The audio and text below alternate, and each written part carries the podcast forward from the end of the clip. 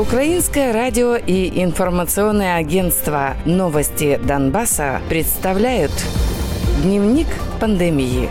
Донбасс. За минувшие сутки в Донецкой области еще 21 человек умер из-за осложнений от коронавируса. В области выявили 262 заболевших коронавирусом. За все время исследований на подконтрольной Украине части Донецкой области выявлено 29 660 заболевших. Из них 19 253 пациента выздоровели, а 613 умерли.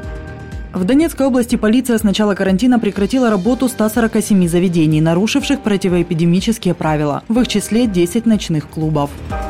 Группировка ДНР за минувшие сутки исследования не проводила. По состоянию на 13 декабря группировка признала 12 512 случаев COVID-19, из которых 7 275 человек выздоровели, летальных случаев 1148.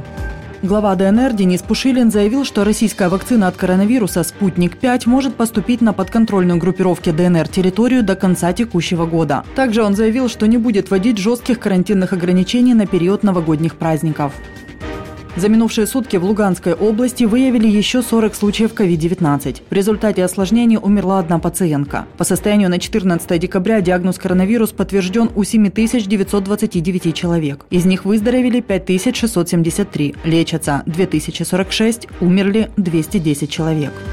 Группировка ЛНР заявила об одном летальном случае за сутки. О выявлении новых случаев заболевания коронавирусом не сообщается. С начала пандемии ЛНР признала 1888 случаев заболевания коронавирусом. Утверждается, что из них 1634 пациента выписаны с выздоровлением, 157 умерли. Официальных данных о ситуации с распространением COVID-19 на временно оккупированных территориях нет. Дневник пандемии. Донбасс.